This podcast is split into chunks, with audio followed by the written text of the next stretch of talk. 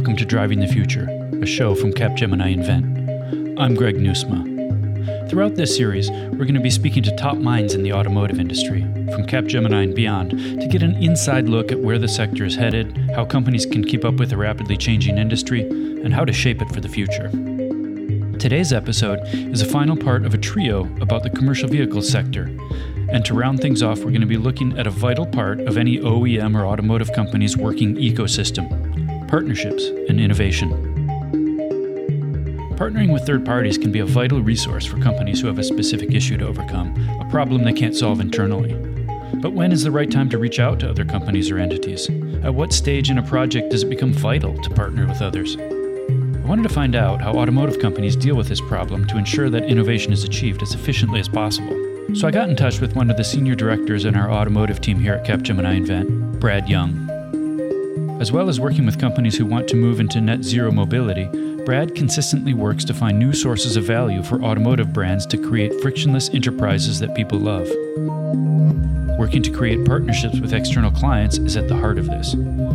I asked Brad why partnerships are so good at driving innovation, and at what points companies should be looking to reach out to others.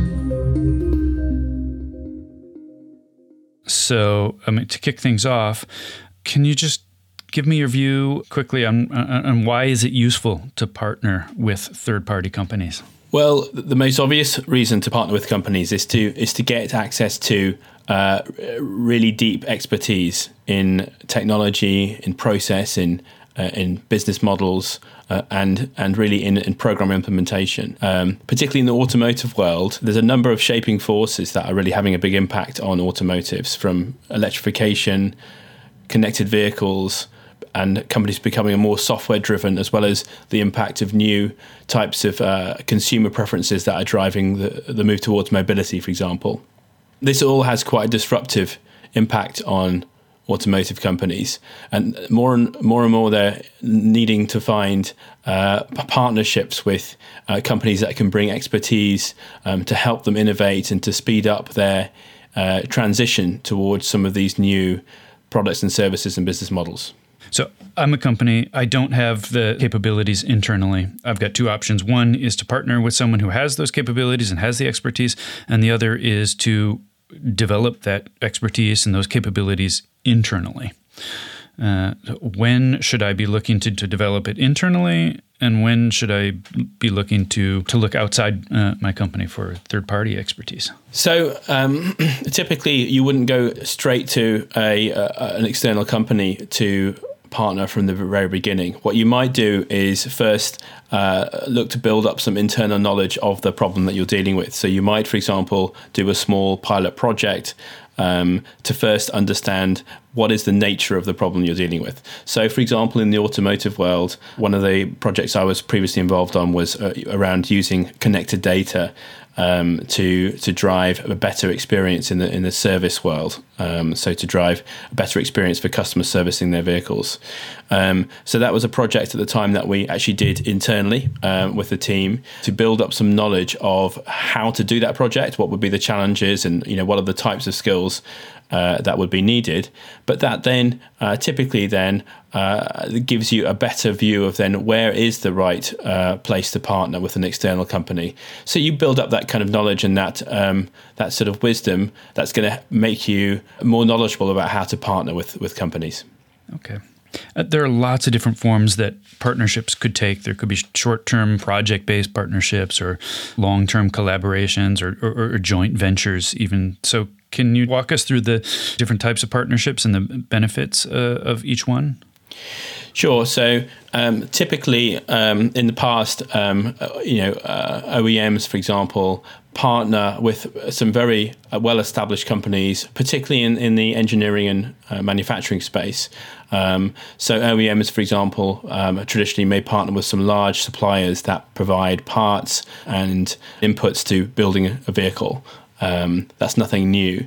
What is new, though, is now that the emergence of partnerships more in the technology and software space, um, particularly because that's a fast growing area, but it's also not really a traditionally core skill of a, an automotive manufacturer.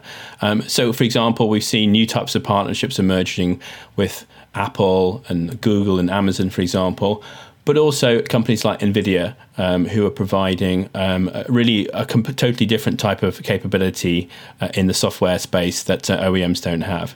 So the, the, nature of those partnerships is changing, as well as those bigger partnerships. We, we also see more individual or tactical partnerships with very niche tech providers. Um, one of my favorite companies is is what3words, who provide um, uh, this really amazing mapping solution, which is a totally different way of uh, thinking about location and mapping, which of course is really relevant for navigation systems in, in vehicles. Um, and that's a great example of a really uh, brilliant niche provider um, who are partnering with the big automotives to to bring a, a, better functionality into their systems. So, so there's a real combination of the, the big partnerships that might be longer term partnerships, investment into um, systems and platforms and, and, new ways of working, and, and, actually also individual, very niche partnerships that um, are solving a very particular problem as well. So, partnerships can clearly offer great results when done right. Creating efficient and innovative models of working with other specialists is why companies even think about pursuing them in the first place. But there's also the potential for them to become difficult. Corralling many different players into one working system poses various challenges so, how do you know things are going in the right direction? I went back to Brad to find out. Okay, and how do you measure whether a partnership is working? Well, I think that, like any partnership, you have to really uh, be both benefiting from that partnership to be successful. So, what you really have to do is establish some principles of how you want to operate together um, and essentially some a strategy for that partnership. So what will you both provide? How will you both benefit? And what are the the ground rules and how you want to operate together? Now ultimately of course that all manifests itself in in contracts but before you get to that stage you really need to be at a strategic level working together to understand how you can complement each other sometimes partnerships go on for a very long time, and sometimes they're there for a specific period of time to deliver something, and then actually uh, the, the, partnership comes to an end and parties go either the ways. But both both are fine. Um, in general, um, the key thing though is to have, I think, um, a really strong. Uh, foundation and principles of how you want to work together and how you will benefit each other. Okay, if there are other leaders in, in who are already established uh, and you're looking to compete with them, uh, how can partnerships help? So, in the commercial vehicle space, really one of the biggest um, disruptors now is the move towards electric vehicles. And companies are really going to have to think about moving the whole commercial vehicle fleet to electric vehicles in the next few years. Um, uh, and that can bring some great benefits um, uh, and cost savings um, due to the, the lower overall ownership cost of running electric vehicles. Um, but it comes with some headaches as well. Um, thinking about charging, um, how do you optimize the charging of your fleet? How do you optimize how you actually run your fleet using connected data, for example, patterns in driving behavior, trying to optimize charging, uh, optimizing uh, route planning, and so on. So, in that commercial vehicle space, one of the uh, interesting companies that we have a relationship with is called Otonomo. Um, Otonomo are really specialist in centralizing and um, providing standardized access um, to connected vehicle data. And some of the work that we've done recently is to actually uh, look at how we can connect Otonomo with Salesforce, another big partner of ours, uh, because many of our clients already run Salesforce. So um, plugging in that connected vehicle data into their Salesforce system gives them a great way to uh, access that data and bring it into their core processes uh, around fleet management, customer service, and so on. Um, and that's a great example of a partnership across several companies to bring a, a really relevant solution that's increasingly important for uh, commercial fleets as they transition towards electric. Clearly, partnerships in the commercial vehicle sector can be hugely effective for all parties involved and it looks like they occur more regularly than one might think. But so far, we've been speaking at a pretty high level. I wanted to open up the hood to have a look at the nuts and bolts of how a partnership like this actually works in reality. I needed a recent case study from inside the industry, one which really focuses on the intricacies of a partnership.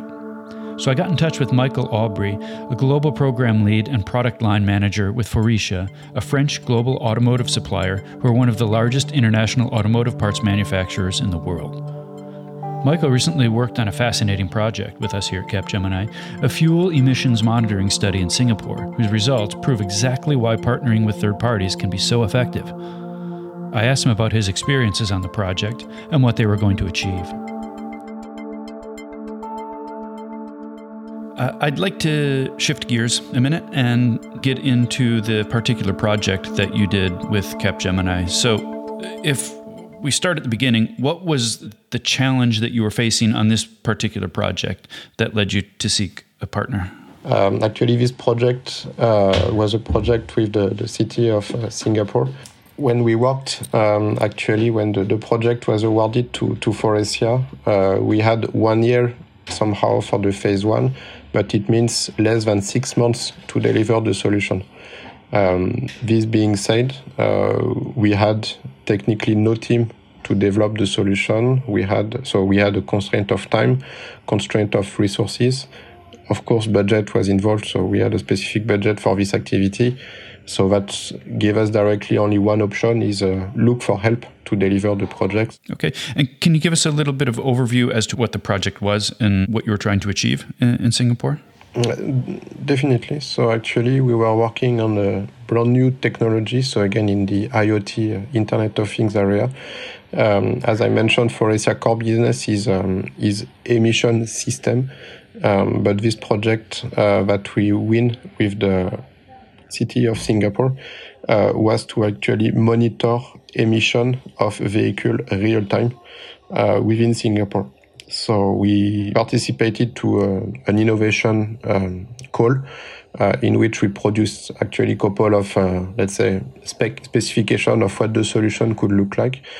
And after the project was awarded, we had to uh, deliver the entire IoT framework, meaning a system which we install in different vehicle to measure the emission of the of the vehicle, um, and uh, the connectivity to get the data out of the system directly to a cloud platform, and uh, platform itself to access the data uh, on a on a web-based and a mobile application. So the entire project was one, and then we start calling for help to to to start the, the project. Okay, and when you say uh, monitoring vehicles, what types of vehicles were you looking to monitor?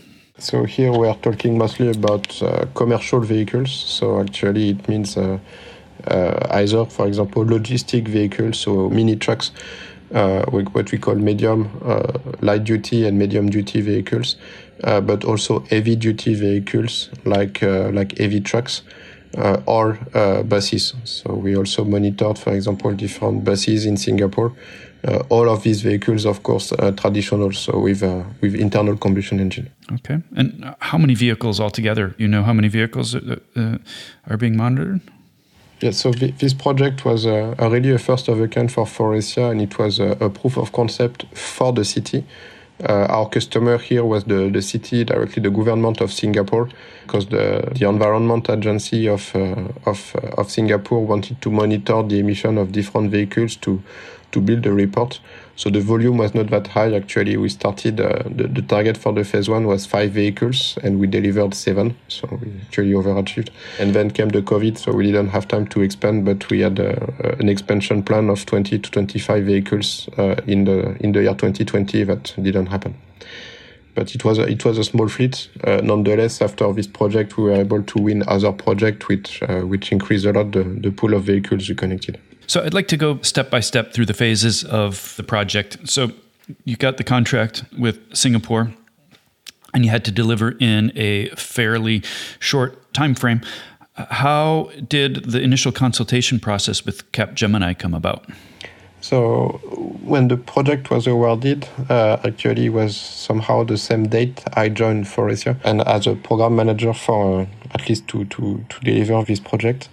Um, so the the program was awarded. We had the first meeting, like a kickoff, uh, with Singapore to explain a little bit what was the solution we are going to deploy. And after we divided the project or the, the solution we wanted to develop into different categories. Um, the first category was um, was the hardware itself. So basically the sensors, control unit, uh, and telematic. And for this one, actually, we had the resources internally to develop uh, between France and US and China. So we managed to do it by ourselves, uh, reusing bricks and pieces of technology we had for different projects. Um, but the the place I would say which was a complete greenfield was the development of digital application. So meaning the setup of a cloud platform, development of application on top of it, and the ingestion, uh, the data ingestion from telematic. Uh, this was a complete greenfield. So on this one, actually, we we did an audit uh, first of all, internally, it's the, the policy. At least, uh, if you first you have to check if you can do it yourself. Uh, so we checked internally, and we had no specific team uh, able to deliver this kind of uh, this kind of solution, at least for this kind of project. Uh, so we we went hunting, if I could say like this, to different partners. we did, as I said earlier, a benchmark, checking different companies, and then and then we ended up uh, working closely with uh, with Capgemini. Uh, I'd like to get into the technology uh, a little bit. Can you tell me more about how IoT came into use? So for the the, the solution we developed for for the Singapore project, um, as I mentioned, uh, we are talking about um, emission monitoring, but uh, real time emission monitoring. So if you compare to what technologies available today to monitor emission. Uh, basically, you use, uh, we call it a PEMS, portable emission monitoring system, which is the size of the trailer that you attach to a vehicle, um, which can be run for one or two hours, uh, and that's it. So this kind of technology doesn't require IoT, uh, but when you switch to real-time emission uh, monitoring, then here, uh, especially for fleet of vehicles that you cannot stop to remove a SD card and read the data on your laptop, then here comes the IoT part of the solution. So we developed a system with sensors that we position in the vehicle, but the target was to not impact the, the fleet itself. So that's basically that to monitor and read the result, uh, the emission profile while the vehicle is operating. And here there is no other solution than broadcasting the data uh, outside of the vehicle onto a cloud in a real-time fashion, and then to collect this data and analyze them almost as they come. So that's the, I would say, that was the only solution that we could apply to, to this kind of project. Sounds good so far, but as always with projects like this, there are hurdles that needed to be overcome. I wanted to know how Mickael and his team got over the barriers that appeared while working within the structure of a partnership. In this example, managing data was an obvious hurdle, a sensitive area which always throws up potential complications. You mentioned data. I'd like to get more into the implications that data collection represents. So there are obviously some some challenges around how do you collect the data from a, a technical point of view. Uh, but what about any other challenges uh, or concerns around data collection. And I'm thinking here about things like legal aspects. Yes, uh, definitely. Uh, in most of the project regarding data, you have to face data privacy issue or data agreement or to, to share those data, to use those data. Uh, here, I would say the, the, it was a bit particular in Singapore uh, because the project itself was driven by the government. So actually, the government was running the show, uh, and when we brought partners, uh, especially vehicles, uh, companies like DHL or uh, SBST in uh, the transportation company, uh, the government helped us to get agreements. So all the data that we collect as a kind of shared ownership between the city, the owner of the data, which is the fleet, and us. And here the government helped us a lot to avoid uh, any legal issue or privacy issue uh, based on the data.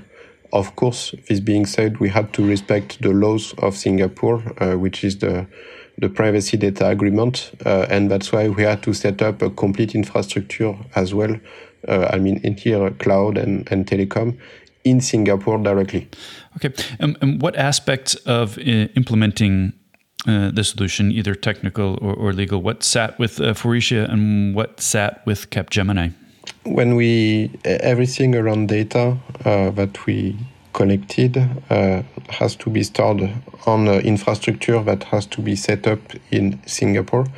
Uh, this being said, actually, it means that we had to integrate uh, an architecture in Singapore. And um, just to, to put this into picture, Faurecia has no uh, entity, offices, IT, whatever in Singapore. So we had to pilot entirely this project remotely from China, actually mainly. Uh, and here comes also the fact that we, we worked a lot um, based off cloud technology uh, on remote location and uh, mostly piloted by uh, by Capgemini. So on, on, this topic, we we were uh, highly supported by uh, by the team of of Capgemini to to to create services from our cloud in Singapore uh, operate those services, set up the entire architecture of the solution uh, to collect uh, this data upfront, I would say, so from the vehicles, and then uh, build the, the, the, solution based on our specification. Okay, so you've got the solution defined. You've considered the data aspects and the and, and the and the technical aspects of it. In order to get to the finish line in such a short time, were there any bumps? I don't know any project that goes smoothly, uh, or it's not a real project. Um, so yeah, there was a, a, lot of bump line, of course, um, uh, bumps on the road. Um, I, I, would say, uh, to be quite uh, honest and transparent, that the digital part uh, was almost the only part uh, that went completely smoothly in this project. Uh, meaning we, we worked with Capgemini, we developed the specification for the platform and we delivered the platform. So that went pretty smoothly, uh, very smoothly actually, and, and on time. Uh, after the bumps, uh, the highest we had was actually was, it, it looks stupid when said like this, but the, the highest issue we had was logistic um, because we ordered components from multiple countries, uh, France, US, uh, harness from China, etc., telematics from uh, from north of Europe, and uh, and uh, what we wanted to do is build a system in China, then bring everything to Singapore. Uh, but of course, the whole component system into one package was seized by the Chinese authorities, and um, it took us three months to to free our goods. So during these three months, actually, we were planning to test the solution with data, so to enable to allow Capgemini to validate what they have developed. And actually, uh, it took three months to unlock the part. So during these three months, actually, we were kind of stuck. Uh, and then actually, we we got the part, but as soon as we got the part, we were already at the time we had to equip the vehicle. So we finished the project almost directly on the vehicle. We installed and fixed everything directly when we were equipping the vehicle. And uh, all the all the validation of the platform, uh, for example, the data cleaning aspect, the data reception, uh, the formatting, and so forth, was directly with live stream of data from vehicles rather than uh, than testing. So uh, we had a couple of major bumps uh, that we have to catch up, especially after the, the vehicle were installed. Uh, so we, we, somehow in this project skipped or integrated the testing phase into the rolling phase. So it was a, a bit, uh, um, I would say, or very agile, to speak that, that terms. Okay. So the testing phase was integrated into the actual launch when the solution went live. Exactly, exactly. Okay. And uh, I imagine that presented some unique challenges. If some of the tests came back and something needed to be adjusted, how how did you manage situations like that? We, we had um, a very strong support from Capgemini on this topic. But just to give you an example, for instance, when you collect the data uh, and you figure out something is wrong with the data, so I take a simple example, but uh, uh, let's say you, you get two data, but you see those two data are merged uh, when they're, uh, I would say, integrated within the platform. So first of all, you need to detect the issue. Then you need to find out how to fix the issue. But uh, at some point of time, when you figure out the fix for such kind of issue, then you not only have to apply it, but you have to apply on all the data you already have received, but you are also continuing to receive. So it's like uh, all the time trying to catch a train which is already rolling. So we have a lot of, uh, let's say, fix that we not only have to deploy on what was coming, deploy for what uh, will come, so making sure that uh, the rest is working, but also has to clean up everything that we received before because at some point of time, uh, I would say the delivery we had to give to the to to our customer and to the, the city of Singapore was based on one year of data, uh, fully I would say uh, uh, stable. So the, the three months of, uh, of testing that we skipped because of logistic issue, uh, all the data that we received during the first three, four months, uh, we have to come back on it, clean it all the time, and we have to repeat processes quite often to make sure we had, I would say, a complete clean set of data for the, for the project. So all of this is kind of bumps, but I'd when, when you when you are in front of the water pipe and the water is already going in, then you have you have to deal with uh, with everything along the pipe. And what were the outcomes of the project? The outcome was uh, very good, actually. So, as I said, we delivered actually more vehicles than we were supposed to. So we we equipped seven out of uh, five vehicles. Uh, we validated the system. So the, the target of Singapore was, uh, uh, in one hand, also to detect kind of um, misbehavior in the sense that, for example, the emissions are too high compared to what they're supposed to do, or, or sometimes the, the system is not maintained properly and whatsoever. This was, um, this was delivered successfully. The customer also were able to access the platform. So we had uh, Singapore accessing the platform, reviewing the profile of the vehicles and so forth. Uh, we had the two uh, vehicle providers, so SBST and, and DHL, accessing also the platform uh, and asking us actually to kind of uh, tailor the platform for their own use. So we had a, a lot of discussion around uh, how to derive this platform for their own fleet monitoring activities. That was pretty good output. Um, and last but not least, actually, with all the data we have collected, uh, we're able to work with um, with uh, research entities in Singapore uh, to build also models out of this data. So this was also a requirement from the from the government. We had to work with a specific, uh, I would say, governmental research entities to build uh, to build kind of predictive or I would say intelligent model uh, out of the data that we that we collected. And all of this was realized in one year. So the project itself, the delivery and and the development was was a success. Now, you mentioned that this project, small scale in terms of uh, the number of vehicles, but it was a proof of concept. So, after you've delivered the proof of concept successfully, how do you scale that up? How do you introduce it into other geographies? So we had um, actually at the end of the project, uh, the, the timing was pretty good. Uh, but we had the chance to participate to a couple of events uh, in which, from a marketing standpoint, we, we showcase what we delivered to Singapore. So we built a small mock-up of, uh, of our system uh, in 3D print, and we we we had uh, also the support of Capgemini to build, let's say, a demo version of our platform to be able to showcase the project without showing sensitive data. So basically, a demo mode of of our platform and we participated both uh, at different events. Um, one was the ITS, uh, so the kind of city technology summit uh, in Singapore, uh, and then the next one was the, the CES uh, in uh, in Las Vegas in early 2020, before COVID pops pops up. Um, and at those both events, uh, each time when we introduced the solution to different people who were interested in what we were doing, uh, we were able to collect multiple, uh, I would say, interested parties that wanted to collaborate with us on this project. So we had uh, companies from France uh, or from Europe actually interested in, in working with us on this kind of topic. Uh, we had companies from US as well during the, the CES coming to us and very interested in this in this kind of technology. All because um, it's not only a pure IoT solution that we developed, but this is really oriented on uh, on sustainability. So we we talk a lot about uh, electric vehicle, zero emission technology, which is of course the solution.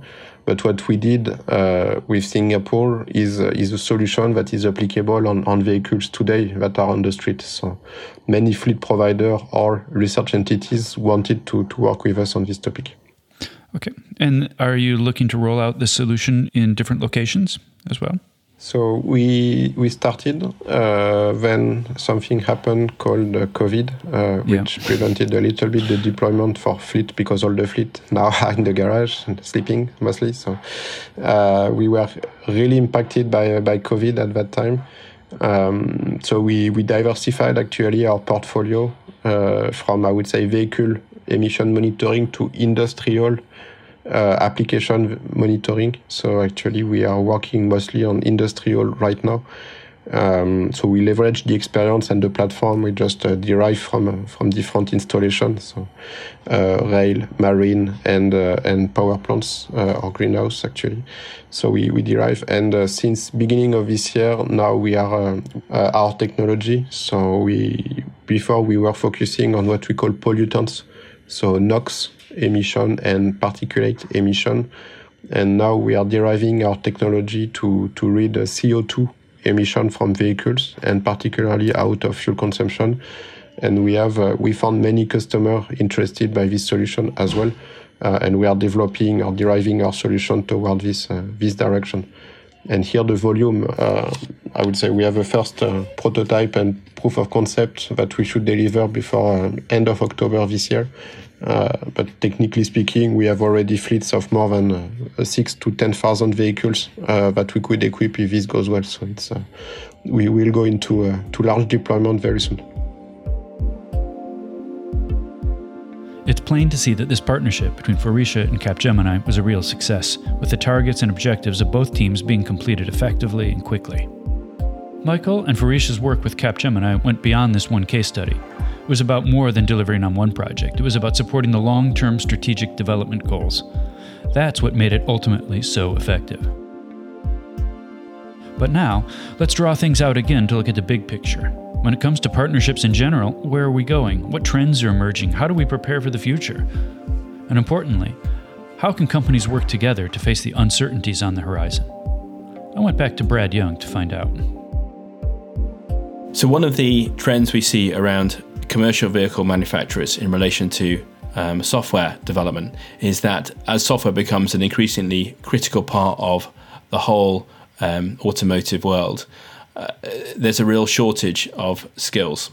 So OEMs are all making changes to establish new software organizations, um, uh, putting greater emphasis on um, in-house development of software, but also um, stronger partnering strategies.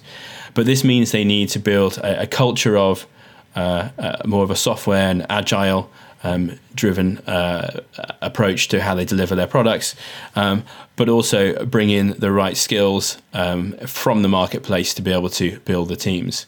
And there's a real struggle uh, and a real shortage of those skills. So this is where partnering with firms that can bring in uh, software development, um, data and analytics skills uh, in a partnership, um, a longer term partnership can really benefit those OEMs. And we, are seeing now increasingly um, more demand for those types of partnerships. And I think that's a, a trend that's going to really um, run into the future as well. What about upskilling workers in house to do some of those things? Is this something that OEM should be looking at long term?